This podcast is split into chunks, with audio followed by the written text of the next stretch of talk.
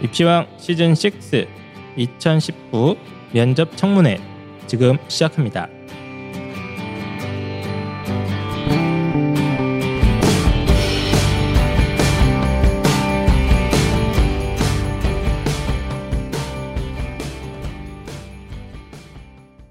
반갑습니다. 펜타킴입니다. 안녕하세요. 한희쌤입니다.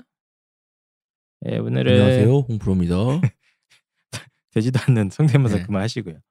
홍프로 선생님께서 오늘 되게 중요한 일정이 있으셔가지고 대낮인데 뭐 강연을 간대요. 자기가 대학교에 본인이 아주 오래전부터 예정돼 있던 강연이 잡혀 있었는데 저희랑 안타깝게도 또 이번에 못 맞췄습니다. 그래서 요즘 보니까 홍프로님이 출근하는 날짜가 한 절반밖에 안 되는 것 같아요. 이 정도면 음. 있는 날 반, 없는 날 반. 하지만 뭐 다음 주에 되면 또 돌아오실 거니까 어, 걱정하시지 마시고요. 예. 오늘 공지사항이 예. 많습니다. 그래서 오늘 작사를 좀 떨고 예. 공지사항부터 빨리빨리 제가 예. 알려드릴게요. 근데 공지 들어가기 전에 이제 그래서 홍프로님 대신 제가 어, 대타를 빨리 불렀습니다. 대타하면 또 떠오르는. 또. 대타를 불렀는데 오늘은 진짜 그분이 아니다. 예, 모든 것에 전문가로 출전하시던 그분이 더 이상 우리가 써먹기는 그분조차도 오늘 바쁘다. 아니 그건 아니에요. 오늘 아니에요? 그건 아닌데 어, 부르면 부를 수 있었는데 제가 양심이 찔려가지고 아, 알겠습니다. 예, 청취자분들에 대한 예의가 아닌 것 같아서 오늘은 진짜 안 불렀고요. 아, 오늘 방송 주제가 원래 면접 방송입니다. 근데 이제 많은 분들이 야, 나 이미 면접 봤는데 이러실 수 있어요. 수능 전에 면접 있는 학교가 한 절반쯤 되지 않습니까? 그 어쩔 수 없는데 왜냐하면 저희가 이제 오늘 게스트를 컨택이 최근에 됐습니다. 이분으로 말할 것 같으면 어, 실제로 국내 최고의 유명 사립대학교 두 곳에서 어, 입학사정관으로 오랫동안 근무를 하시면서 매년 천 명 이상의 학생들을 평가하고 그 중에 대부분의 애들을 떨어뜨린 저승사자 같은 분이죠. 음. 예. 실제 입학사정관을 그렇죠. 모셨다. 최근까지 입학사정관 맞습니다. 예, 입학사정관 뭐 그만둔 지는 꽤 되셨는데 그래서 이분과 얘기를 나누다가 어 잠깐만 이분 이야기를 빨리 청취자분들 특히 면접 준비하는 분들한테 좀 알려드려야겠는데 이런 생각이 들어가지고 갑자기 이번 주 월요일에 엊그저께죠 거의 예, 며칠 전에 아, 면접 방송을 찍어야겠다 해서 제가 급하게 모셨어요. 아, 그러다가 보니까 이제 홍프로랑 일정도 안 맞고 막 이렇게 돼 있습니다. 그래서 미리 어, 면접 보신 분들께는 죄송합니다만 또 십일월 수능 끝나고 면접이 계속 있잖아요. 음. 예, 한 절반 정도 대학은 또 십일월 이후에 면접이 있기 때문에 어, 이분들을 위해서 어, 저희가 방송을 한번 준비를 해봤습니다. 그래서 이거저거 전문가가 아니라 진짜다. 진짜 입시를 다룬 입학사정관 경험을 하면서 입학처에서 꽤 오랫동안 뭐라고 해야 됩니까? 그 프로세스를 모두 경험하신 면접에도 직접 참여하셨고 그런 분들 저희가 모셨습니다. 어, 자기소개 한번 해주세요. 예. 네, 안녕하세요. 저는 오늘 면접 방송에 참여하게 된 제리라고 합니다. 여러분 반갑습니다. 네, 반갑습니다. 네, 네. 빵쌤이 아닙니다. 네, 빵쌤이 일단 아니고요. 저희가 면접 방송이 예전에 올려놓은 게 있는데 네. 그게 정말 좋은 방송입니다. 그래서 지금도 유효하니까 많이 들어주시고 오늘은 네. 그거를 들었다는 가정하에 네. 어떻게 보면 실전 적용이다. 아, 그렇죠. 예, 뭐 이런 느낌이라고 응. 보시면 돼요. 근데 저는 지금 제가 귀를 잠깐 의심했는데 본인을 지금 제리라고 하셨어요? 제리가 그 네. 제리 맞습니까? 영어 이름 제리? 네, 맞습니다. 아, 무슨 뭐 이유가 있어요? 아, 제가 일할 때랑 친구할 때랑 네. 항상 제가 키 큰 친구들이랑 같이 다녔어가지고 네. 네. 그리고 그 친구들을 잘 놀려가지고 항상 저를 제리라고 부르는 친구들이 그게? 많아가지고요. 네. 아, 주변에서 선생님을 제리라고 많이 불렀다? 네. 아, 그 톰과 제리 그 제리입니까? 네, 맞습니다. 제리가 인성 인성 쓰레기 아닙니까? 예? 제리? 제리 인성 터졌지. 제리가 굉장히 영특하고요. 아, 평소에 이제 주변에 못돼 보이는 남성이나 친구들을 이렇게 잘 골려주신다는 그런 뜻이신 거예요, 그러면? 좀 그렇기도 하죠. 아, 알겠습니다. 어쨌든 제리 선생님께서 본인의 정체성을 나는 제리다, 까불지 마라. 눈에 까불다가 당한다.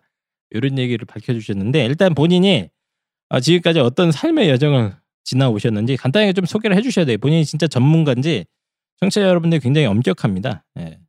얘기를 좀 해주셔야 됩니다. 근무하신 정말 자소서 예. 전문가 모셨다가 방송이 폭파가 돼가지고 근무 아... 근무한 대학은 못 밝히시겠죠, 그렇죠? 네, 네 못 그건... 밝히겠습니다. 그냥 네. 부모님들이 가장 보내고 싶어하는 대학입니다. 맞아요. 여기까지 네. 말씀드릴게요. 제일 가고 싶어하는 네. 대학 두 곳에서 네. 어, 각각 총 합쳐서 근무한 연수가 몇 년쯤 되는지 얘기해 주실 수 있나요? 어, 한 육 년 정도 근무를 했고요. 어, 입학처에서 그럼? 네네. 사정관 임무였습니까 그럼?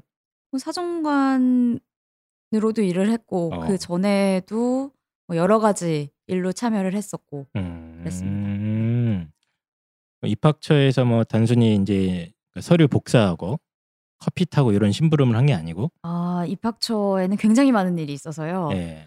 물론 실제로 학생들을 평가하고 사정하고 네 평가하고 그 사정하고 면접관도 서류... 했습니까 면접관도? 네 면접관도 했죠. 아 그래요? 네 그럼요. 그래도 불렀잖아요. 면접관도. 그래도 아 제가 얼핏 듣기로는 일 년에 몇 개 정도 학생부를 봅니까? 학생부로만 따지면은 한 천 개 정도는 보게 되죠. 매년? 네. 오. 매년 천 명 이상의 학생들을 학생부를 직접 검토하신 다음에 그중 대부분을 다 떨어뜨리는 사람 아닙니까? 저는 점수를 줬을 뿐인데 그렇죠? 학생들이 떨어지더라고요. 그래서 아주 나쁜 역할을 하신 제리 선생님께서 오늘 이 자리에 함께하게 되셨습니다. 그래서 오늘 방송 주제는 그 면접인데 사실 이 면접 관련된 것보다도 사실 청취자들이 더 관심 있는 주제가 많이 있어요. 예를 들면 이번에 뭐 동국대가 뭐 수시 결과가 바뀌었다고 그러던데 이거 들으셨습니까? 펜타기 선생님? 네. 아, 뭐 제가 듣기로는 뭐 삼수생 이상의 뭐 비교 내신을 적용을 해야 되는데 그 적용 안 해가지고 특기자 전형에서 합불 결과가 바뀌었다. 뭐 이런 사태도 일어났던 것 같아요. 네. 근데 이거 어쨌든 이런 건 생기면 네. 당국에서 조사를 좀 해야 됩니다. 그렇죠. 이거는 확실하게. 예. 이거 근데 좀 좀 되게 황당한 실수인 것 같은데 제가 봤을 때는. 뭐 실수든 고의든 그건 조사해봐야 하는 거고. 음... 조사해봐야죠. 어쨌든 이것도 있고 또 더 큰 이슈가 지금 특목 자사고가 없어진대요. 이천이십오 년부터. 큰일 났습니다. 어떻게 생각하시는가 지금 펜타기 선생님. 일단은 아직 먼 일이라서 전 별로 관심이 없습니다. 거기까지. 한 오, 얼마 안 남았어요. 오 년밖에 안 남았고 현 중일 이들은 이제 당장 닥칠 텐데 저희 청취자들의 네. 상당수가 초중등 학생인데 십일월 말에 좀 발표하는 거 좀까지 보고 좀 보고 네. 아, 논평은 해야 될 것 같은데 저는 어쨌든 올 것이 왔다. 특목 자사고 폐지. 원래부터 준비하고 있었고 현 정권 대선 공약 중에 하나였던 걸로 제가 알고 있고 아니지 대선 공약 지킬 거면 다 지키지 뭐 안 네. 지키고 지키고 이제 저희가 우려하는 바는 이래놓고 정시 확대하는 것은 앞뒤가 좀 안 맞는다 이런 생각을 하고 있습니다. 그리고 학생부 종합전형 십삼 개 대학 전수조사 그 결과 발표한 거 보셨어요? 저는 발표 난 걸 본 게 아니라 네. 그냥 다 꼼꼼히 다 읽어봤습니다. 네. 어떻게 평가하십니까? 그냥 뭐 진짜 보고 황당해가지고 뭐가 재밌어요? 네. 일단 어떻게 어떻습니까? 결과에 대해서 좀 평가를 좀 해주시죠. 문제가 없다는 게 결론이잖아요. 그렇죠. 사실상 그거 보면 결론은 문제 없는 거잖아요. 학생부 종합전형이 아주 정상적으로 잘 운영되고 있었어요. 어. 네. 그러니까 그 뭐, 결론에 따르면 네. 그것도 저희가 조만간 한 방에 싸잡아서 뭐가 문제인지를 알려드릴게요. 아 근데 저는 그 조사를 누가 했나 하는 생각이 좀 들더라고요. 제가 봤을 때 펜타키 선생님이 투입이 됐다면 만약에 당신이 투입됐으면 어떻게 조사하겠습니까?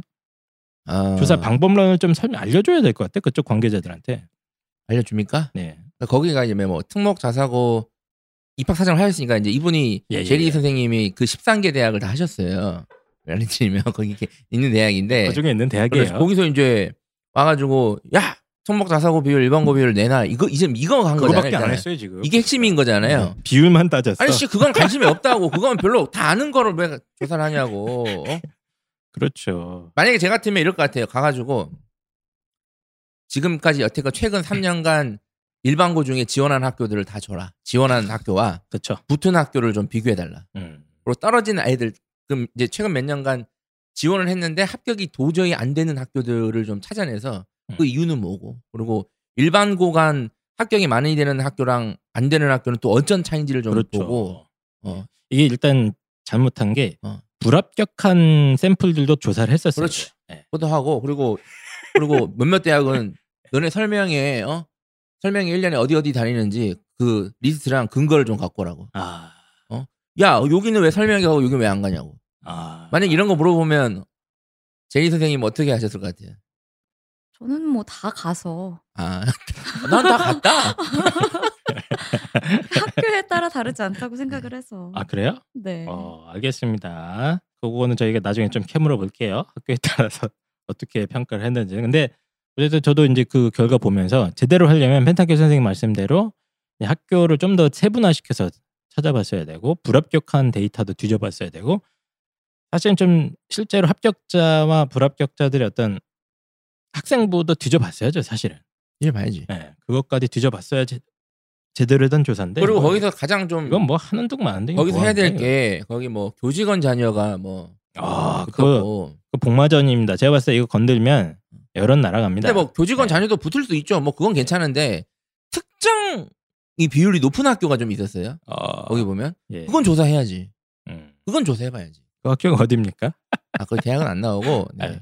그러니까 교직원 자녀 합격의 평균 합격률이 몇 프로인데 특정 몇 개 학교는 두 배 이상 높았거든요. 아, 그거 이상하죠. 네, 그건 조사해봐야지. 그거를 그쵸? 높았다고 발표하고 문제 없다고 그러면 그건 뭔데? 그 지네 자식인가 그러면 그거? 알겠습니다. 어쨌든 학생부 종합전형 전수조사도 사실은 뭐 하나만 한 수준이라서 저희가 뭐 원래 방송을 하려고 했거든요. 그러니까 할, 이거를 할 게 없어요. 야 너네 지금 가지고 있던 통계 자료만 갖고 와봐. 이거 가지고 통계 자료 썰어 푼 거잖아요. 이거. 뭐야 저거? 엑셀 뭔 등신 같은 짓을 한 거예요. 엑셀 몇 번 돌리고 끝냈습니다. 어. 어, 어쨌든간에 그런 것들한테 내 세금이 갔다는 게 짜증나 죽겠네 진짜. 어. 에, 뭐 그러고 있어요. 그리고 어, 그래서 이거 저희가 딱히 할 말이 없고 그냥 펜타키 선생님 말씀대로 십일월 달에 실제로 뭐 정시 확대 문제나 뭐 입학 전형이 전반적으로 어떻게 이게 변할 것인지에 대해서 결론이 나면 그거 갖고 하는 게 맞을 것 같습니다. 예, 그래서 이거는 이 정도만 언급을 하도록 하고요. 지금 공지할 게 너무 많은데 긴급 공지가 몇 개 있습니다. 첫 번째는 어, 입시왕이 이제 새로운 터전을 찾아서 새살림을 차리게 됐거든요. 그래서 저희가 기존에 있던 이곳이 와보신 분들은 알겠지만 상당히 누추합니다. 네. 어, 곰팡이도 있고 어, 바퀴벌레도 좀 있고 벌레들이 들고 있고 겨울 되면 이거 되게 추워요. 춥지 않습니까? 겨울 추워요. 제가 이사를 갑니다. 작년에 저희가 어, 작년 방송 들어보시면 저희가 오들오들 떨면서 어, 방송을 했던 그런 장소인데 저희가 도저히 안 되겠다 이런 데를 못 해먹겠다 올겨울은 좀 따뜻한 데로 가자 해갖고 이사를 가게 돼 있습니다. 그리고 이사 가는 김에 아예 그냥 입시왕 청취자분들을 위한 학습 클리닉 센터를 동시에 만들고서 가자 확장해서 가자 이렇게 지금 결론이 난 상태고요. 지금 저희가 지금 모시고 있는 선생님들이 이제 홍프로 선생님 계시고 그리고 국어의 강자 엄쌤 이분 대박 났습니다. 지금 되게 크고 있는데 어쨌든 엄쌤 등등이 있는데 이분들과 다 같이 함께 이사를 갑니다. 그래서 이사 장소나 이런 건 공지를 할 건데 이거랑 관련해서 저희가 이제 입시왕과 함께 하실 선생님들을 좀 모집을 하고 있습니다. 이른바 국영수왕 예, 저희가 왕 시리즈 아닙니까? 예, 국영수 왕 선생님들을 모집할 건데 펜타교 선생님께서 간단하게 좀 컨셉을 설명을 해주시죠. 그냥 국영수 선생님을 모시는 겁니다. 결론부터 말씀드리면 예, 예. 저희가 그 제가 이번 여름에 국포자, 수학 포기자 이 수업 클래스를 모집을 했어요. 음... 근데 죄송하게 많은 분들이 신청을 해주셨는데 열지를 못했어요. 맞습니다. 그 열지 못한 이유가 이걸 이제 하자고 한 학원들 몇 개에서 난색을 표하더라고요. 어, 왜요? 아 수포자반을 할 수는 없다. 아. 우리 학원에서는. 학원 아, 이미지가 문제다. 그렇지. 아, 아 그거 포기자반을 할 수가 없다. 그리고 그거 열면 누가 오겠느냐. 음. 그러니까 쪽팔려서 못 온다. 근데 그때 신청자분 꽤 많았어요. 꽤 많았어요. 네. 그래서 아 이거는 이건 안 된다. 그래가지고 음. 저희가 물론 뭐 국포자 수포자반만 열 개 아니라 그렇죠. 저 이름을 그렇게 진 거지 네. 포기하라는 얘기가 아니고 네. 예, 수준별 필요한 그렇죠. 수업을 맞춤형으로 마, 만들어 놓겠다. 이런 컨셉 아닙니까? 그렇죠. 그래서 학원 시스템이라는 게 이제 강사 중심으로 이렇게 돌아가고 있기 때문에 저희가 이제 수요자 중심에서 뭔가 어, 수업 컨텐츠를 만들어 보자. 그리고 저희 방송에 출연해주신 많은 좋은 선생님들이 계시지 않습니까? 네네. 엄쌤, 빵쌤, 네. 뭐 출연하고 지금 저희 출연해주고 계시는 홍프로 선생님, 네. 그리고 박지인 선생님 뭐 많으신데 네네. 그래서 저희가 좀 만들어 보자. 맞습니다. 어차피 네. 이사 가는 김에 네. 이사 가는 김에 이제 만들어 볼 거고. 근데 그분들로는 좀 부족해서 네. 내가 국영수 선생님들 중에 저희 입시왕과 함께 좀 함께 내가 성장해 보겠다. 음. 네. 뭐 지원 자격 같은 게 있나요? 지원 자격은 없습니다. 연세 뭐 나이 제한 이런 거 없습니까? 칠십 세 이하. 아 그건 이제 나이 제한이라기보다는 현재 현재 국영수 강의를 하고 계신 분들이 예. 제한입니다. 예, 현재 본인... 국영수 강의를 하고 계신 예. 뭐 학원 선생님도 되시고 심지어 학교 선생님도 된다. 학교 때려치겠다. 어? 뭐 괜찮습니다. 네, 그것도. 네. 알겠습니다. 네. 어쨌든 자세한 내용은 입시왕 네이버 카페에 공지를 올리도록 할 테니까 국영수왕 모집 공고 어, 확인해 주시면 좋을 것 같고요. 그 다음에 이제 입시왕 청취자만을 위한 어, 면접 수업도 저희가 기획을 하고 있습니다. 어, 왜 나 면접 다 끝났는데 인재여냐 이러지 마시고 수능 끝나고 면접을 준비를 해야 되는데 아, 참 애매하거든요. 면접 수업이라는 게 일선 학원 가면 이제 보통 다른 거 국어 선생님, 수학 선생님 들어오시거든요. 논술 선생님이. 그래서 저희가 보다 못해서 안 되겠다. 아, 안 그래도 면접 수업을 제대로 좀 열고 싶어서 하고 있었는데 마침 여기 오신 제, 제리 제리 뭐라고 할까요? 제리 쌤입니까? 뭐, 제리 쌤이죠. 네, 제리 네. 쌤.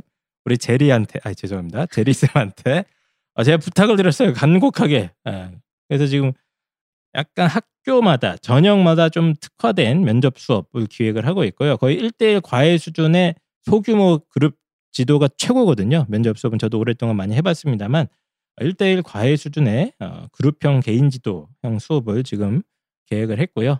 지금 전직 입학사정관 출신이신 제리쌤께서 직접 학생부를 보고 그 학생부를 보면서 이제 질문을 만들 수 있습니다. 왜냐? 이분은 맨날 그 일을 했으니까. 그리고 그걸 바탕으로 합격 가능성을 높여주는 답안도 만들어드릴 수 있다고 합니다. 왜냐? 저희가 맨날 들었으니까. 이런 애들이 붙들어 하는 데이터가 있거든요. 그래서 입시왕 면접 수업 특강 수능 끝나고 열리니까요. 학교별로 전형별로 이렇게 어, 수업이 열립니다. 그래서 입시왕 네이버 카페 찾아가시면 역시 면접에 대한 자세한 공지가 올라와 있을 것 같습니다. 제리쌤께서 여기 면접 수업 기획하고 계시잖아요, 지금? 네네. 예, 예. 그래서 이분이 어, 진짜 내부자이기 때문에 많은 도움 받으실 수 있을 것 같아요. 도움 필요하신 분은 찾아오시면 좋을 것 같아요. 그리고 어, 입시에 지친 입시왕 청취자분들을 위한 이벤트가 하나 더 있습니다. 무려 음악회 초대권 이벤트입니다. 어, 제가 간단하게 결론만 말씀드리면 십일월 십칠일 고향 아람누리 아람음악당 오후 다섯 시에 세계적인 피아니스트 임동민의 피아노 리사이틀이 있습니다. 어, 페타기 선생님 뭐 이런 거 좋아하십니까? 모릅니다. 저는 하나도 모릅니다. 아, 제가 세계적인 피아니스트시죠? 이거 간단하게 네. 이력을 좀 소개해드릴게요. 근데 제가 이 방송에서 이분 언급해도 되나 싶을 정도로 대단한 분이신데 이천오년 쇼 쇼핑? 쇼팽이겠지. 쇼팽이겠지. 야, 그거 나도 그거는 나도 압니다. 그거는.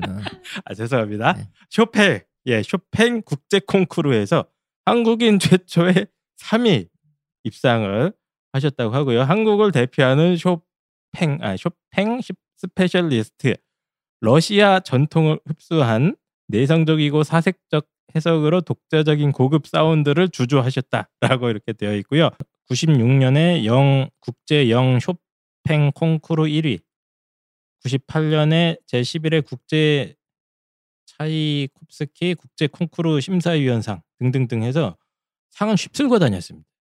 쭉 휩쓸고 다니시고 현재도 이제 전 세계 유명한 유명한 오케스트라들과 협연을 하고 있는 아, 국제적인 피아니스트의 공연을 제가 이 초대권을 어디서 얻었냐 기가 막힌 사연이 있는데 제가 자세한 거는 다음 주에 말씀드리고 그래서 초대권이 있으니까요. 요거 고향 아람누리에서 수능 끝나고 십칠일이거든요. 아, 십칠일 다음 주인가요? 네, 십칠일 오후 다섯 시에 열리는 초대권은 무려 이십 장 가까이 확보를 했습니다.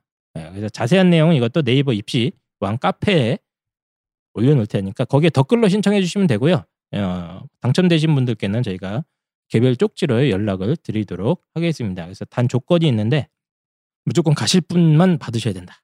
예, 신청해놓고 안 받으시거나 노쇼 이거 아주 싫어한다고 합니다. 이거 표를 저희한테 주신 분께서 그걸 신신당부를 하셨거든요. 그래서 어, 이때가 이제 수능 끝났으니까 수능 끝나고 가실 분들 아주 좋고요. 기말고사 기간이지만 그래도 나는 좀 부부끼리 동반으로 놀러 가야겠다. 그래서 일인당 두 장씩 무료 초대권이 나갑니다. 그래서 고향 아람누리 음악당에서 열리는 임동민 리, 피아노 리사이틀 이런 행사 지금 앞으로 제가 계속 기획하고 있어요. 네. 예, 입시만 얘기하면 짜증나잖아요. 재미없고 그래서 문화예술의 향기를 입시왕에 입히자. 예, 제가 내년부터 목표를 하고 있는데 그 첫 번째 기획으로 음악 초대권 행사를 진행하도록 하겠습니다.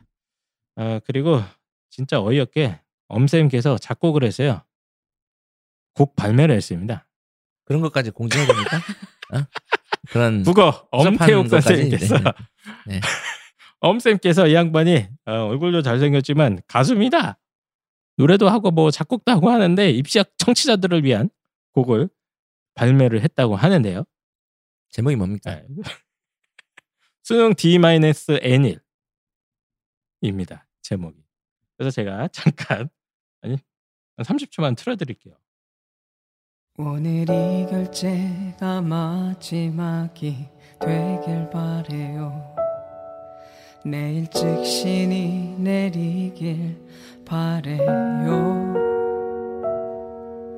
로또가 터졌으면 좋겠어요. 어떻게든 되겠죠. 요즘 잠이 안 오네. 말해주면 좋겠어. 다시 해도 괜찮아. 그럼 좀 어때? 남들도 다 하는데 왜 나에게 이렇게 부담 주는 거야? 최선을 다한 요즘 부족하지만 이게 가사가 뭐 이따입니까? 어떻게든 되겠죠. 실력으로 해야지 무슨 어떻게든 되겠죠를 바랍니까? 선생을 어쨌든 국어 선생이 지금 뭐 다 듣고 왔는데 어, 노래가 상당히 어, 김동률이나 뭐 유지하 뭐 이런 유재하입니까? 뭐 이런 유명한 작곡가들을 약간 이 짜집기한 느낌이 좀 나고요. 가사가 좀 다운되고 우울하긴 한데 어쨌든 그 청취자분들을 위해서 발매를 했다고 하니까. 이거 뭐 거기 무슨 무슨 사이트에 들을 수 있대요. 뭐죠? 지니? 음, 멜론 지니 멜론 뭐 이런 데 네. 올라와 있다고 합니다. 네. 예. 그래서 한 번씩 청취해 주시면 수능 위로고라고 하니까요. 예. 디 마이너스 엔 일 수능 디 마이너스 엔 일 엄태욱 선생님께서 곡도 만들어 놓으셨다. 아, 여기까지 공지하고 자, 저희 팟캐스트 입시왕 오늘은 면접 관련된 방송이고요. 실제로 입학사정관으로 꽤 오랫동안 활약을 하셨던 어, 본인을 제리라고 주장하시는 어, 한 선생님께 저희가 방송을 원고를 좀 부탁을 드렸습니다. 그래서 제가 지금 원고를 쭉 봤는데 상당히 대충 쓰셨어요. 어, 대충 쓰셨고 핵심만 짝딱딱 뽑아가지고 근데 이 첫 문장을 딱 보니까 면접은 학생을 뽑으려고 하는 것이지 점수를 깎아서 탈락시키려고 하는 게 아니다. 뭐 이런 얘기를 해주셨습니다. 이게 무슨 얘기입니까? 어, 면접장에 오는 학생들이 이게 예, 뭐 붙을까 떨어질까를 생각을 하는데 서류도 마찬가지고 면접도 마찬가지고 점수를 본인이 받아야 되는 거거든요. 예, 예. 그래서 뭐 실수하면은 뭐 깎인다 이게 예. 아니라 실수를 안 해서 본인이 잘 보여서 잘 얘기를 해서 점수를 올리는 거가 목표로 돼야 된다라는 얘기였고요. 네, 네. 그러니까 이게 좀 쉽게 표현하면 예, 예. 어, 한이쌤이 내 앞에 있어. 음. 내가 지금 사과 바구니를 들고 있어. 사과? 사과 바구니를 들고 있다 칩시다. 네. 그럼 이제 한이쌤의 역할은 면접관이야. 그럼 사과를 던져주는 역할이라는 거지. 난 그걸 이제 잘 받으면 된다고. 근데 아이들은 내가 가지고 있는 사과를 뺏길까 걱정하고 면접을 들어간다는 얘기야. 음. 맞습니까? 네네. 네. 무슨 개떡 같은 비유인지도 잘 모르겠네. 찰진 비유인데 뭐 개떡 같은 비유인가 이게. 딱 이해하기 딱 쉬운 비유인데. 그러니까 저도 어떤 말씀이 좀 이해가 조금 되는 게 아이들 관점에서 보면 아이들 입장에서 보면 이게 두렵거든요. 갔을 때 내가 뭔가 털리고 나올지 않을까. 내가 봤어도 난 아무리 봐도 이 대학 가래는 아닌 것 같을 때 아니면 내 학생 뭐 이런 단점들이 있고 뭐 이런저런 뭐 약점들이 있고 뭐 출결은 어떻고 뭐 책은 이거 안 읽은 책도 있고 뭐 이러지 않습니까? 단점들이 막 자꾸 눈에 들어와서 아이들이 그거에 대해서 되게 좀 불안해하기도 하고 준비 초점을 거기에 맞추기도 하는데 사정관들은 단점보다는 좀 장점에 초점을 맞춘다 이런 말씀입니까? 어, 단점을 굳이 찾을 게 아니라 근데 보통은 학생들이 본인이 단점만 생각하느라 맞아요. 단점만 얘기를 하는 경우가 많거든요. 또 막 변명하려고 그래요. 그리고 네, 내가 그래서, 왜 이렇게 됐는지. 네, 변명을 하기보다는 내가 이 학교에 와야 되는 이유 아니면 네. 내가 적합한 이유 그래서 본인의 장점 위주로 설명을 해주는 게 훨씬 더 자신감 있게 들리고 훨씬 더 좋은 점수를 받을 수가 있겠죠. 어, 그러니까 준비 과정에서 심리적으로는 그래요. 제가 자꾸 이게 안 좋은 얘기를 굳이 할 필요가 있느냐 맞아요. 이걸 제가 항상 네. 얘기를 하는데 자소서도 똑같아요. 제가 이거 음. 안 좋으니까 이거 설명할게요. 야 됐고 그냥 이 잘한 거 설명하면 되는데 왜 안 좋은 걸 자꾸 예를 들면 이제 다 성적이 좋은데 수학만 안 좋으면 어. 아이들 거기에 꽂히거든. 어. 내가 왜 수학을 못하는 거야? 어, 수학 못한다. 수학 물으면 못하지 나? 수학 나 큰일 났네 막. 그러나 네가 일단 서류 통과까지 올라온 거는 어, 수학 때문에 뽑힌 게 아니고 다른 장점이 있는 거니까 면접 준비도 단점에 너무 신경 쓰면서 에너지 낭비하지 말고 좀 장점을 어떻게 잘 포장해서 잘 전달할까 여기에 초점을 맞추는 게 좋을 것이다. 뭐 이런 얘기입니까? 음, 네. 그래서 단점을 사실은 얘기를 해주면 본인이 다시 한번 부각을 해주는 거거든요. 예, 예. 그래서 미처 그런 단점이 있는지 몰랐다가 아, 근데 이런 단점이 있었니? 라고 아. 이제 다시 돌아보게 되니까 아, 얼굴이 너무 예쁘세요. 아 그렇죠. 사실 제가 알려드릴까요? 제가 여기 수술한 건데 막 뭐 이런 거잖아. 어? 네.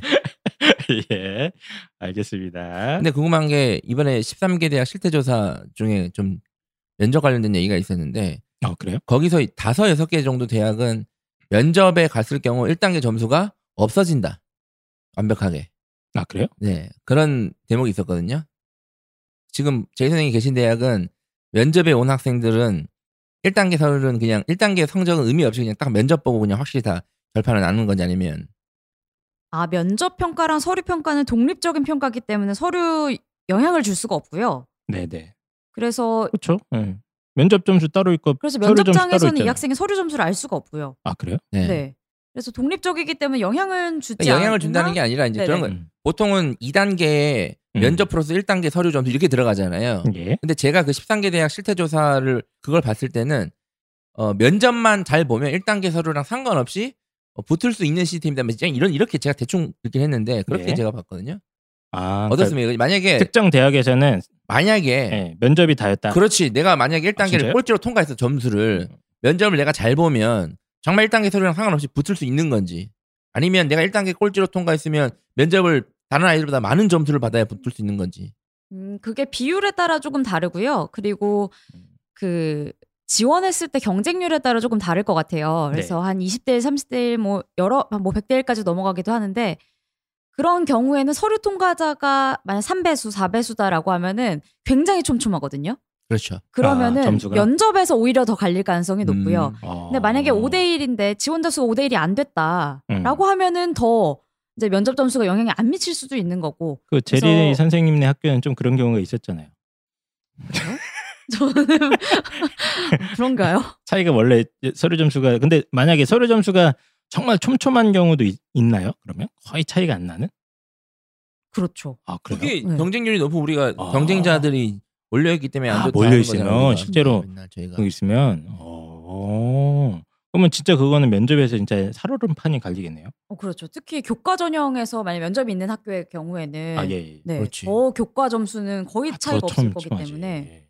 네. 면접. 어... 면접 중요하죠. 면접이 중요하다는 얘기였습니다. 어쨌든. 네. 알겠습니다. 어쨌든 간에 이제 뭐 면접이 당연히 이제 중요하고 제가 지난번에 들었을 때는 실제로 통계적으로 보면 그 저희 전직 입학 사정관님 또 한 분 계시지 않았습니까? 어둠의 그 구스타프 게레로 조 선생님. 그분도 외, 외계 외국 가명을 쓰셨는데 그분 얘기로는 한 삼분의 일이 당락이 뒤바뀌더라. 서류 평가 점수와 면접 평가에 합산되면 한 삼분의 일 정도가 당랑이 뒤바뀌더라. 뭐 이런 얘기도 해주셨던 기억이 납니다. 그래서 지금 첫 번째 주제는 태도 관련된 주제예요. 면접에 있어서 이 태도. 실제로 이 아이들은 이제 사정하고 뭐 평가해 보셨잖아요. 아, 면접 이제 장에도 들어가 보고 아, 태도 어떤 이 진짜 진짜 큽니까? 딱 봤을 때 첫인상으로 사실 결정됩니까 이게? 쟤는 아니다.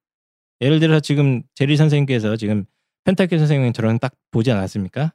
여기서 바로 당락 결정됩니까? 태도 가지고? 어, 이 정도는 좀 어렵고요. 아니 이게 면접학원에 가면 뭐 요즘에는 그런 학원이 많이 없겠지만 네. 몇 년 전만 하더라도 뭐 태도만 뭐, 뭐 태도만 지적을 했다는 거. 야 고개 뻣뻣이 들고 뭐 각도를 사십오 도로 하고 어. 문을 두 번 놓고 하고 야, 세 번은 안 된다냐? 안 된다. 두 번 똑똑 두드리고 뭐. 그래서 제가 그때마다 야 그냥 상식적으로 네가 가서 가서 침 뱉을 것도 아니고 쪽벌할 것도 아닌데 어? 예. 이 그냥 면접 보시면 그냥 태도가 불량한 애들이 있어요 실제로? 실제로 없죠. 없죠. 네. 그러니까 정신 나간 소리 하고 있는 거야. 누가 거기 가가지고 어 왔어 막 이런 애들 어디 있어 세상에. 아 그럼 태도는 실제 중요하지 않습니까?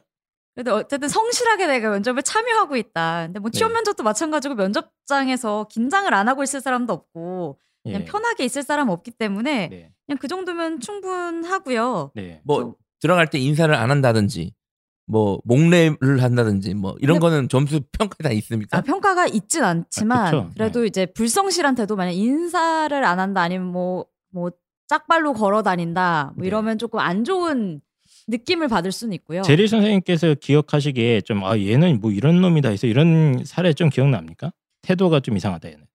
사실 실제 사례는 없고요. 네. 뭐 모의 면접이라거나 네네네. 이제 그렇게 외부에서 학생들을 만났을 경우에는 그런 학생들이 왕왕 있는데요. 어, 예를 들면? 어, 턱을 괴고 있다든지. 제정신이 아니에요. 다리를 떨고 있다든지. 다리 그거 떠는 건 어쩔 수 없으면 선천적인 거 아닙니까? 다리 떠는 건. 아, 뭐 떨고는 있는데 네. 그러니까 뭐 다른 것도 조금 약간 집중하지 못하는 아. 모습을 보인다거나. 근데 뭐 다리 떨면서 집중하고 있으면 괜찮죠? 네. 네. 그리고 턱 깨고 다리 떨고 뭐 문호크로 들어온다고. 없다니까요. 그리고 없어요? 여기가 계셨던 학교들이 뭐 모의 면접은 성적으로 안 하고 그냥 다 볼 수 있는 거잖아요. 그죠? 네. 그러니까 아. 근데 여기 계셨던 학교들이 이미 일 단계부터 웬만한 성적대로 다 걸리기 때문에 네. 실제 면접 들어온 아이들은 그런 아이들이 없을 거라고 저는 생각을 합니다. 음, 그렇겠는데 이제 맨날 애들도 저한테 항상 물어보는 게 인사 타이밍이 언제냐? 문 열고 들어와서 인사해야 되느냐? 의자 앞에 서서 인사, 인사해야 되느냐? 의자 뒤에서 인, 인사해야 되느냐? 인사를 몇 도로 꺾을 것이냐? 요거 항상 물어보거든요. 요거 어떻습니까? 요거 대답을 명쾌하게 해주셔야 됩니다. 오늘 어디 지점에서 몇 도까지 그렇죠. 해야 되는지 정확히 알려주세요. 아, 그냥 인사를 하는 게 중요하다고 생각하고요. 하면 돼요. 그냥, 네, 그냥 하기만 하면 되는 것 같고 네. 근데 뭐 그 학부모님들이나 이제 쌤들이나 다 학 대학교 다녀보셨겠지만 예. 대학교 강의실에 들어간다고 생각하시면 그냥 강의실에 들어가서 인사하고 앉는 정도 그냥 그런 느낌으로 생각해 주시면 될 것 같아요. 강의실에 들어가는데 인사를 누가 합니까? 의자를 끝에 걸쳐서 앉아야 됩니까? 쑥 엉덩이를 집어넣고 앉아야 됩니까? 아, 그건 면접관 모르고요. 어디 앉아 있는지. 네. 아... 네. 아, 본인이 편한 자리에 본인이 편한 집중할 자리. 수 있는 자세로 하면 좋을 것 같아요. 그래서 태도가 네. 상식적으로 하면 된다. 네. 그래서 뭐 인사 그냥 뭐 다시 볼 것도 아니니까 구십 도 꺾어주는 것 정도는 저는 그냥 얘기하거든요.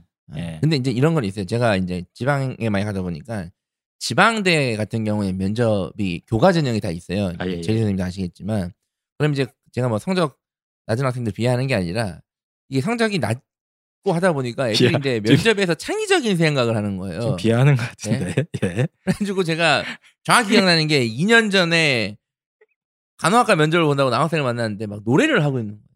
어. 들어가자마자 제가 자기가 개사를 했다는 거예요. 이런 거는 좀 제가 네, 이제 좀 네. 하지 말라. 알겠습니다. 그냥 그냥 아무것도 네. 하지 마라. 그냥. 어쨌든 태도할 때 뭐 인사 뭐 이런 거 자꾸 뭐 두려워하시는데 그냥 이 스타일대로 하면 될 것 같아요. 정중하다는 그 마음 자세가 중요한 거 아니겠습니까? 그렇죠. 그리고 네. 면접에 집중한다는 마음가짐 이런 게 집중할 것 같은데 말투라던가 막 이런 것도 약간 아이들을 되게 좀 힘들어하는 애들이 있 서울말 써야 됩니까? 음. 서울말 써야 됩니까? 맞아 그런 친구들도 굉장히 많더라고요. 걱정하는 아. 친구들이 많은데 일단 교수님들도 서울말 잘 안 쓰시는 분들도 아. 많으시고요. 의사소통이 될 정도? 의사소통이? 네. 사투리는 일단 상관없고 커뮤니케이션 여기에 있어서 그 제가 이렇게 경험했을 때는 말이 되게 느리거나 단답형으로 끝나는 애들 있지 않습니까? 이런 케이스는 어떻습니까? 단답형으로는 일단은 답을 하면 안 되고요. 그러니까 아, 안 돼요? 어쨌든 이 면접이 뭔지를 좀 알고 해야 될 것 같은데 어, 이 사람이 그 답을 어떻게 생각을 하게 됐는지에 대한 그 논리적인 과정을 보는 거기 때문에 어, 단답형으로 하면은 어, 뭐 예를 들어 게임 중에 어떤 걸 좋아하냐라고 했을 때 그 게임이 뭔지가 궁금한 게 아니거든요. 면접장에서는. 네네. 그래서 그 게임이 뭐 내가 롤을 좋아하는 이유 뭐 네. 와우를 좋아하는 이유, 배틀그라운드를 좋아하는 이유. 그러니까 네. 그걸 설명할 수 있어야 되기 때문에 일단 단답형 답은 하는 게 아니다. 음... 단답형을 물어보고 있지 않기 때문에를 네, 염두에 두면 될 것 같아요. 실제 요즘에도 이런 애들이 있어요? 단답형 답은 많아요. 많아요. 아직도 많아요? 많아요? 특히 자연계 쪽에 좀 더 많아요. 그렇죠. 인문계보다는 네, 자연계에 좀 더 많고요. 네. 그러니까 뭐 제시문에서 또 답과 그 과정을 얘기를 해줘야 되는데 그러니까 답만 걔들이 얘기하는. 맨날 어, 미팅 소개팅 나가면 다 차이는 거 아니야 자연계들이. 인문계도 차이입니다. 뭐 얼굴들은 차이는 거고 인문계들은. 말도 안 되는 소리 하지 마시고요. 그러니까 예를 들면 너 이 동아리에서 학생이 어, 학생이 이제 뭐 부장, 동아리 기장으로 활동을 했는데 왜 그런 선택을 했나? 그러면은 갑자기 할 사람이 없어서요. 이렇게 하고 대답이 끝나버리면 안 된다. 이런 말씀이신 에이, 거잖아요. 그거보다 더 그냥 네. 동아리 뭐 했어? 이 학년 때는 저 토론부 요. 끝. 이런 거잖아요. 그러니까 네네. 토론부를 제가 어떤 의미로 왜 하게 됐고 거기서 어떤 역할을 맡았고 이거 하면서 어? 네. 어떻게 내가 변화했는지를 얘기해야 되는데 소개팅 나가가지고 어? 뭐 어? 좋아하세요? 뭐 좋아하세요? 음식 뭐 좋아하세요? 그게 뭔, 뭔 얘기야? 저는 스파게티를 좋아하는데 뭐 한희 씨는 뭘 좋아하세요? 아 제가 이것도 좋아합니다. 아 제가 그건 사실은 어, 엘에이에 천구백구십팔 년에 있었던 일인데요. 뭐 이렇게 해야 되는데 뭐 어? 아, 뭐 좋아하세요? 그러면 아, 네. 떡볶이요. 네 끝 끝 이러면 커뮤니... 나가자는 거잖아요. 그냥 그렇죠. 네, 그만하자는 얘기니까. 네, 그렇죠. 네. 맞습니다. 그래서 커뮤니케이션에 되게 중요한 건데 일단 길게 얘기할 자세는 돼 있어야 될 것 같아요. 본인이 근데 특히 자연계의 남자 학생들의 공통적 특성입니다. 이 아이들은 수학을 아주 사랑하고 깔끔하게 문제가 풀리는 걸 좋아하는 아이들 아니겠습니까? 답만 얘기하면 된다. 네, 답만 이야기하면 된다. 이렇게 생각하시는 분들이 간혹 있는데 어, 그렇게 얘기하면 안 된다. 어, 단답형 집 답변은 절대 안 되고 왜 그, 그렇게 내가 생각하고 그걸 왜 했고 거기서 무슨 일이 있었는지 좀 구체적으로 얘기하는 게 되게 중요하다는 거 다시 한번 좀 지적을 하도록 하겠습니다. 그 말 느리고 이런 애들 있잖아요. 타고나게 막 아니면 말 더듬고 이런 거 감점 됩니까? 아니요, 그거는 전혀 상관이 없고요. 근데 들리긴 해야죠. 들리긴 해야 되고 그럴 때 이제 목소리를 좀 크게 얘기를 해라. 네. 네, 이럴 때도 있고요. 예.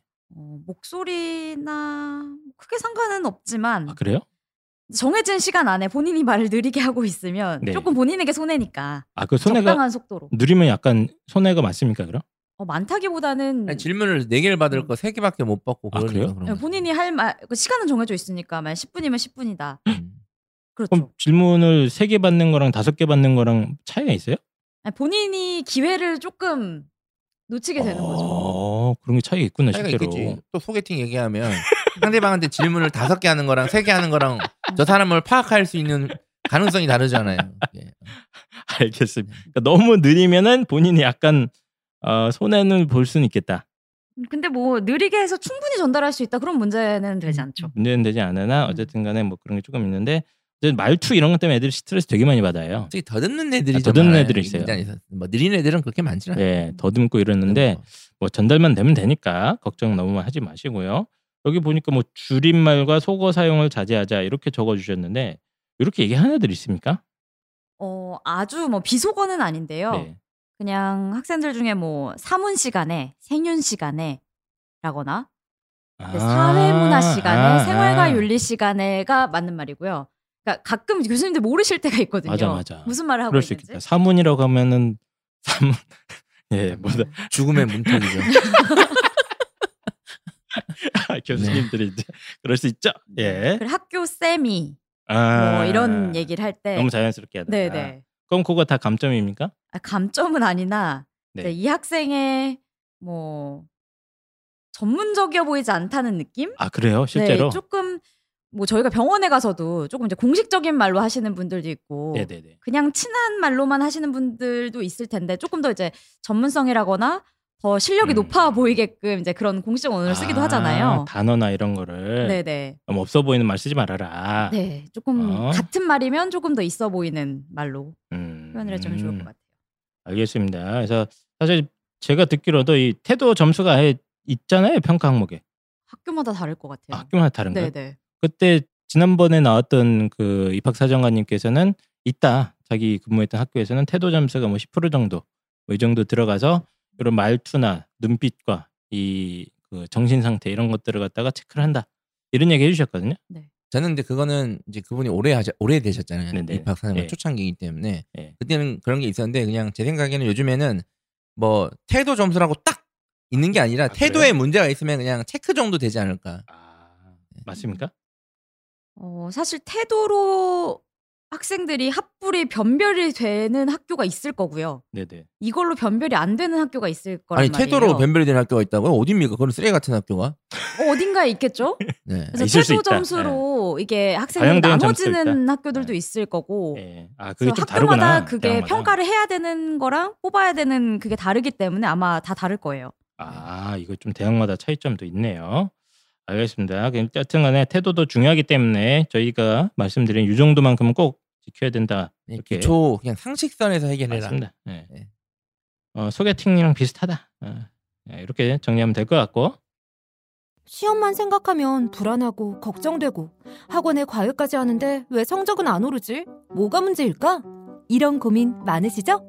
족보닷컴 알고 계신가요? 족보닷컴은 전국 삼천여 개의 학교 시험 문제를 분석하여 과목별, 지역별, 학교별, 출판사별 시험 대비 문제를 제공하는 내신 시험 대비 필수 참고서 역할을 합니다. 문제집이나 참고서와는 달리 전년도 기출시험을 통해 실전 감각을 키울 수 있고 시험 출제 패턴을 파악한 예상 문제를 제공하기 때문에 높은 적중률을 자랑합니다. 공부 좀 한다는 친구들 사이에서는 이미 유명하죠. 기출문제뿐만 아니라 기초를 다지는 요점 정리부터 우리 학교 예상 문제까지 제공한다니 족보닷컴이 성적 향상에 분명히 도움이 되겠네요. 좀 더 효과적으로 알차게 시험 준비를 원한다면 족보닷컴을 이용해보세요. 시험에는 역시 족보닷컴이 답이다. 자, 드디어 십이월이 좀 성큼성큼 다가오고 있고요. 기말고사가 시작됐습니다. 기말고사 하면 뭐가 떠오르죠? 족보닷컴. 그렇죠. 족보닷컴입니다. 족보닷컴. 어마어마한 자료들이 풍성하게 쌓여있는데요. 단순히 기출문제만 쌓여있는 게 아니다 라고 저희가 계속해서 강조를 많이 드렸습니다. 제가 국어 관련해서도 좀 자료를 찾아봤는데 이게 뭐니까 시대별 문학이라고 해가지고 시험에 자주 출제되는 문학 작품들을 갖다가 시대적 배경부터 뭐 작가의 특징이라든가 각 작품별 핵심 출제 포인트까지 다 총정리를 해가지고요. 이것만 갖고도 이제 문학 공부하시는 학생들은 어, 도움을 많이 다 받을 수 있다. 예, 그리고 각 작품별 기출 문제까지도 또 다 유형별로 분류를 해놨대요. 예를 들어서 이번에 뭐 김춘수의 꽃 우리 학교에서 이거 배웠는데 요거를 다른 학교에서 낸 기출문제나 이런 것까지 분류가 돼 있다고 하니까 대단한 것 같습니다. 그리고 비문학이나 이런 거는 이제 아이들이 이제 제일 국어 요즘 힘들어하는 게 외부 지문 많이 나오잖아요. 예, 비문학에서 뭐 학평 변형이나 이비에스 변형 문제들이 많이 나오는데 이 비문학에서 이 외부 지문까지 대비할 수 있도록 학평 변형 문제나 이비에스 변형 문제까지도 다 총정리를 되어 있기 때문에 어, 어 외부 지문 어떻게 대비하나요? 손 놓고 계시지 마시고요. 어, 족보닷컴에 들어가면 필요한 자료들이 이미 다 준비가 되어 있습니다. 그거 다운받아서 직접 풀어보면서 본인이 부족한 부분, 잘할 수 있는 부분 그렇게 찾아서 공부하시면 될 것 같습니다. 예, 들어가세요. 그냥 일단 예. 기말고사니까 들어가시면 됩니다. 예, 들어가셔서 저희가 그 아, 족보닷컴 이벤트 한번 해야 되는데 예, 조만간 카페를 통해서 족보닷컴 이벤트 저희가 생떼를 써갖고 잔뜩 뜯어내도록 하겠습니다. 예, 한 오천 원씩 뜯어가지고 청취자 여러분들한테 반드시 좋은 혜택 받으실 수 있도록 노력할 테니까요. 입시왕의 영원한 친구 족보닷컴 꼭 기말고사 기간이니까 활용해서 좋은 성적 받으시기 바랍니다. 우리 항상 그런 얘기하잖아. 등록금 값하는 대학 다니고 싶다고. 압도적 스케일 취업률 칠십이 퍼센트 전국 일 위 대학 최초 철도 운전면허 교육기관 철도 물류대학 일상이 글로벌 영어로 생활하는 국제학습형 기숙사 주소만 한국이다. 우송대학교. 자, 진짜 취업률 일 위 대학 우송대학교입니다. 우송대학교 요리 철도 이것도 유명합니다만 최근에 가장 중점적으로 투자하고 있는 부분이 바로 소프트웨어 부분입니다. 실제로 우송대학교는 이천십팔 학년도에 소프트웨어 중심 대학으로 선정이 됐고요. 최대 백사억 원 가까이 지원을 받으면서 이걸 가지고 최신 시설과 기자재들을 만들고 있다고 했는데 저희가 직접 가봤지 않습니까? 펜타기스에. 네. 이런 거 지원받고 해가지고 그 재단 뒷주머니로 들어가는 재단들이 엄청 많거든요. 근데 확실한 건 여기 총장이 재단 관련 사람이 아니에요. 네, 맞아요. 외국분이세요. 외국분이세요. 그래서 그런 거 없고 그냥 내려오는 대로 다 돈 다 씁니다. 대학교는. 그래서 시설이 진짜 빵빵하고요. 네. 저희 진짜 갔는데 깜짝 놀라지 않습니다. 네. 이 컴퓨터의 기본적인 사양이나 이런 건 압도적인 거고 브이아르 장비, 에이아르 장비 이런 것들이 이미 다 완비가 돼 있어요. 예. 그래서 그래서 이거 컴퓨터 얼마예요? 한대 물어보니까 삼백만 원 이렇게 얘기하시는 거예요. 그래가지고 순간 어떤 생각이 들었냐면 호구 맞았네. 호구 맞았다. 이것도 이거 또 어디 중간 업체에서 또 엄청 또 이렇게 호구 친 거 아닌가 했는데 사양을 보니까 네, 삼백만 원짜리 사양 맞아요. 예, 맞습니다. 그리고 세계 유수 대학들 북경 이공대, 미국 조지아텍 등과 소프트웨어 연구와 교육을 교류를 하고 있고요. 그 앤디커 국제대학의 미래기술학부에서는 어, 창의 소프트웨어 전공, 뭐 데이터 사이언스 전공 등등을 활용해서 인공지능이라든가 뭐 사물인터넷, 가상현실 등등의 미래 최신 기술을 갖다가 직접 실습을 하면서 배울 수 있는 그런 교육과정이 완벽하게 만들어져 있습니다. 그래서 저희가 우송대 여러 번 갔는데 정말로 정말로 가성비는 이런 대학이 없었다. 요즘에 네. 대전에 가면 거기 밥 먹으러 가요. 아 왜냐면 거기 이효리 진짜 맛있거든요. 그렇습니다. 아 그래서 진짜 취업률 일 위 대학, 사 차 산업혁명 시대에 어, 기술, 소프트웨어 공부에도 최적화 있는 대학 우송대학교였습니다. 많은 사랑 부탁드립니다. 그 다음에 이 면접장에서 이제 사정관님께서 제리님께서 강조하셨던 게 이게 무슨 뜻이에요? 덕후처럼 보여라? 어, 이게 뭐죠 이게? 이거는 본인의 어떤 관심이랑 열정을 보여야 된다 라는 네. 얘기인데요. 일단은 대학은 교수님들이 계시고 또 이제 교수님들이 평가를 하기 때문에 그 교수님들은 그 학문을 거의 덕후처럼 늘 음. 공부하시고 연구하시고 그렇게 음. 하시는 분들이잖아요. 예. 그렇기 때문에 어떤 한 분야를 좋아하는 학생들을 좋아하시고요. 아 실제로? 네네. 음. 음, 그렇기 때문에 만약에 내가 수학을 좋아한다. 음. 수학을 좋아해서 뭐 수학과에 지망을 하게 되었습니다. 라고 하면 수학에서 어떤 부분이 좋은지 어떤 부분이 네가 이걸 전공을 하게 만들었는지 네. 이거를 조금 이제 그 학문 영역으로 조금 더 구체화해서 얘기해주면 사실 제일 좋고요. 예. 네. 그래서 어 그냥 근거 없이 그냥 좋아합니다. 그냥 좋아하는 마음만 가득한 거보다는 네. 그 좋아하는 이유 그걸 정말로 음. 그거를 좋아했으면 좋겠고요. 그러니까 저, 음. 교수님들이 전공 교수님들이 앉아 계시니까 네. 알잖아요. 철학과 교수님들이 앉아, 수학과 교수님들이 앉아 계시니까. 네. 여기 보니까 이제 대학은 공부하러 가는 것이다. 어? 답변에 좀 학구적인 열정을 보여라라는 아주 어떤 공자님이 하실 법한 말씀을 해주셨어요. 예, 근데 일단 뭐 대학에 공부하러 가는 곳인 건 맞는데 아이들 입장에서는 그냥 그 점수 맞춰서 가는 애들이거든요 대부분. 그렇지 않습니까? 사실상. 그렇죠. 그렇죠. 예. 특히 어, 입시왕을 들으신 분들, 입시왕 청취자들은 또 저희의 추천을 받아서 아 학과를 막 씁니다 이제. 네. 처음 생각하지도 않았던 과를 많이 쓰게 되는데 현실적으로 그 사정관 역할을 하셨을 때 이렇게 과를 막 이렇게 많은 아이들이 막 좀 이렇게 깊이 생각 안 하고 쓰는 아이들의 비중이 훨씬 많잖아요. 오... 과에 따라 조금 다르겠습니다만. 뭐 요즘에는 그래도 예.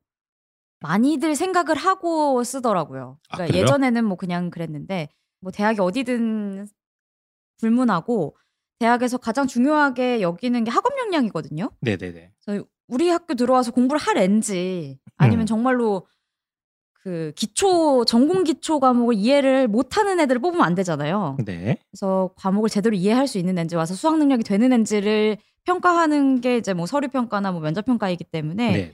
그 나의 학업적인 역량, 난 공부를 할 수 있는 사람이다. 네. 공부에 관심 있고 앞으로도 공부를 할 사람이다. 네. 라는 걸 보여주는 게 사실 제일 좋을 것 같아요. 음, 그러니까 학구열. 근데 이제 제 질문은 자꾸 피해 가시는데. 과를 막 이렇게 막 바꾸는 애들 있잖아요. 딱 봐도 사정관 하면서 딱 보이지 않습니까? 그냥 삼 년 내내 뭐 예를 들면 뭐 기계공학과 준비하려고 했는데 과를 딱 봤더니 어 보건환경융합과에 지원했다. 뭐 특정 학교에 있는 그런 과도 있지 않습니까? 예, 그러면 어떻습니까? 근데 사실은 예. 그 학업 역량이 먼저라고 이제 말씀을 드린 게 예. 자연계면 자연계, 인문계면 인문계 그쪽에 난 학업 역량이 있다. 라고 보이는 게 사실 전공적합성일 수도 있거든요. 네네네. 그쪽으로 보이면 되고 과 바꾸는 건 상관없다? 네. 과 바꾸는 건 상관없고요. 아, 진짜로요? 네네. 사정관님이 직접 말씀해 주셨습니다. 제가 오늘 네. 설명에 어제 설명에 하고 와서 전공적합성이 뭐냐 자연계들은 수학과학 잘하는 게 전공적합성이고 인문계는 전과목 다 잘하면 전공적합성 좋은 거라고. 음. 맞습니까? 공부할 능력이 되는 게 전공에 그렇죠. 그냥 전공할 능력이 된다는 거니까 전공적합성이고요. 네. 그래서 저희가 방송 몇 년 동안 하면서 계속 말씀했던 얘기인데 네. 오늘 이 제리 사정관님께서도 똑같은 얘기를 해주시네요. 네. 그럼 만약에 이런 건 어떻습니까? 이제 본인 판단, 본인이 면접관이라고 생각하세요. 수학과야. 저기 한이 쟤는 수학을 엄청 좋아하는 거야. 아. 뭐, 뭐 리만 가설부터 해서 아는 게 되게 많아.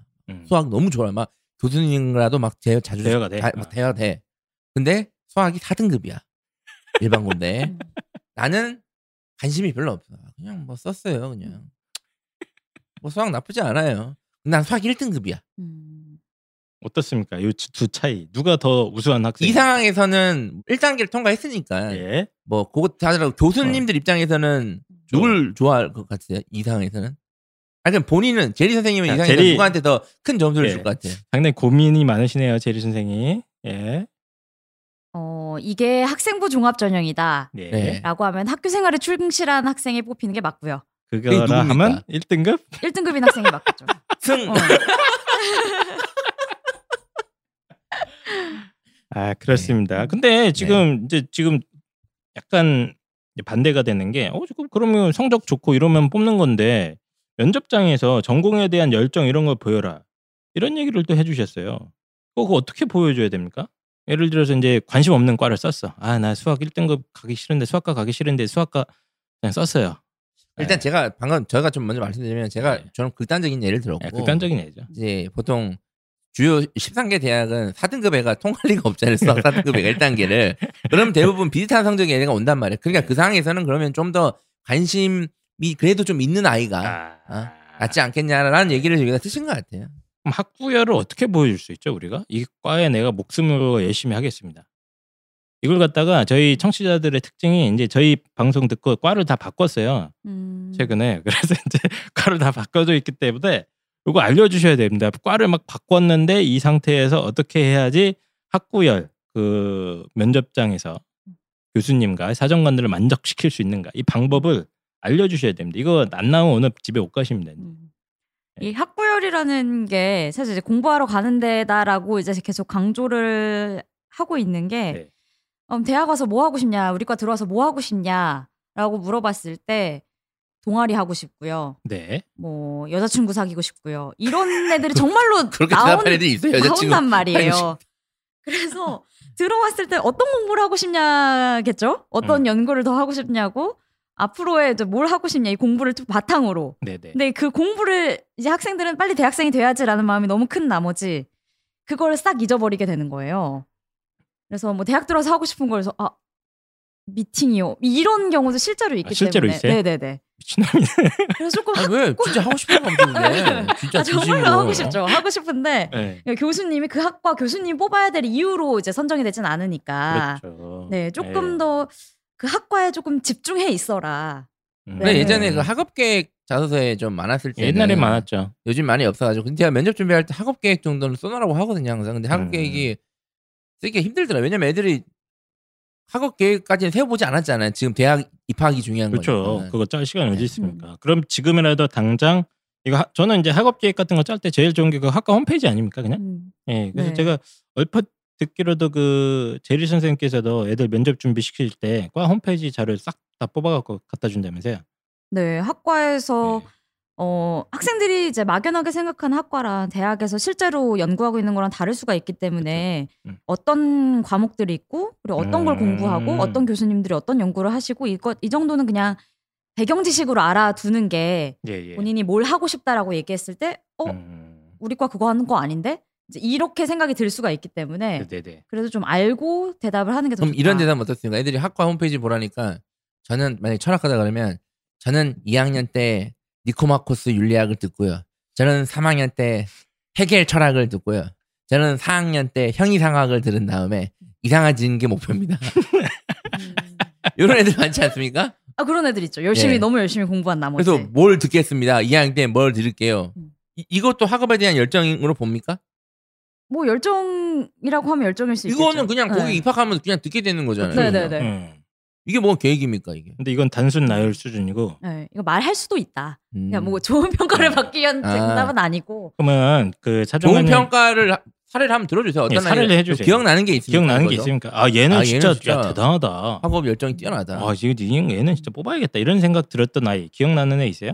그래서 만약 방금 이제 철학과 사례를 말씀하셔가지고 네네. 철학과다라고 하면은. 어, 내가 철학과에 가게 된 이유가 나는 어떤 철학을 더 연구해보고 싶다. 예를 들면 동양 철학과 서양 철학 중에 나는 서양 철학에 더 맞는 사람이어서 서양 철학 쪽을 조금 더 공부를 해보고 싶다. 네. 라고 얘기했을 때 뭐 이유도 이제 설명할 수 있고 아니면 동양 철학이 아닌 이유 뭐 이제 이런 것들에 대해서 굉장히 잘 설명한 친구가 있었거든요. 아, 그래요? 네네. 그래요? 실제로 교수님들처럼? 아, 철학을 정말로 좋아하는. 어, 교수님들이 그걸 넘어갔어요, 그걸? 네네. 그 상황에서? 대단한데? 오... 분명히 철학 교수님들은 까불지 마, 임마. 이랬을 것 같은데.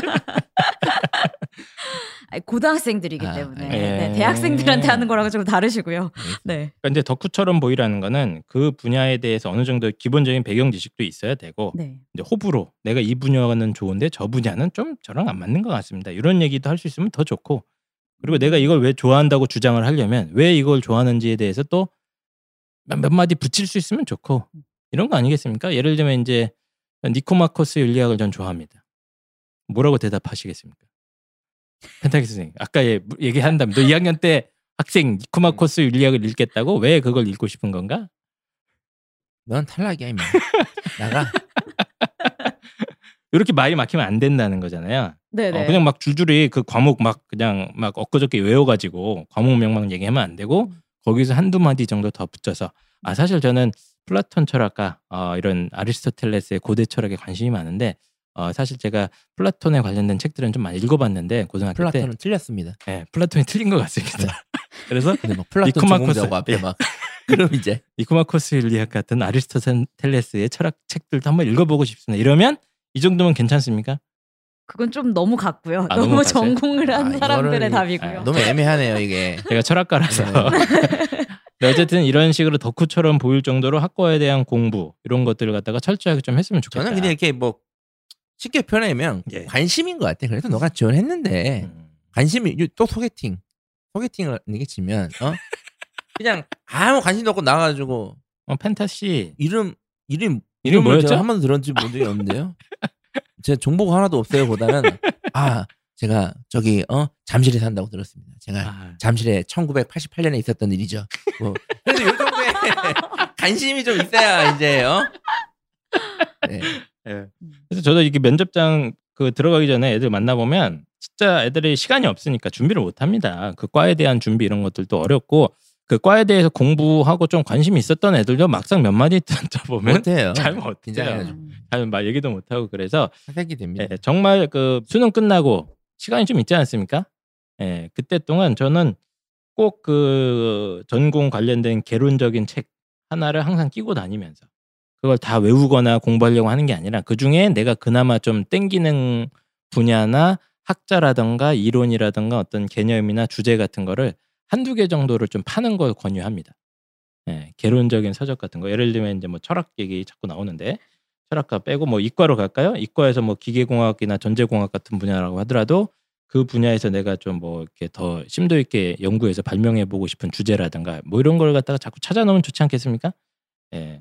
그래서 그 분야에 대해서 내가 어 좀 어느 정도 정통이 있다 이런 느낌이 날 수 있도록 그리고 그 신문 기사 같은 것도 많이 찾아놓으세요. 저는 이공계 애들한테는 그 사 차 산업혁명 관련해 갖고 꼭 조사를 시키거든요. 네가 관심 있는 기술이나 이런 걸 좀 찾아서 공부를 해놔라. 최신 기술이 어디까지 왔고 이런 문제가 있고 어떤 가능성이 있는가 뭐 이런 거에 대해서 어 네이버에 쳐보면 잔뜩 나오거든요. 예, 그래서 그 덕후처럼 보이고 이 학구열을 보여주는 거.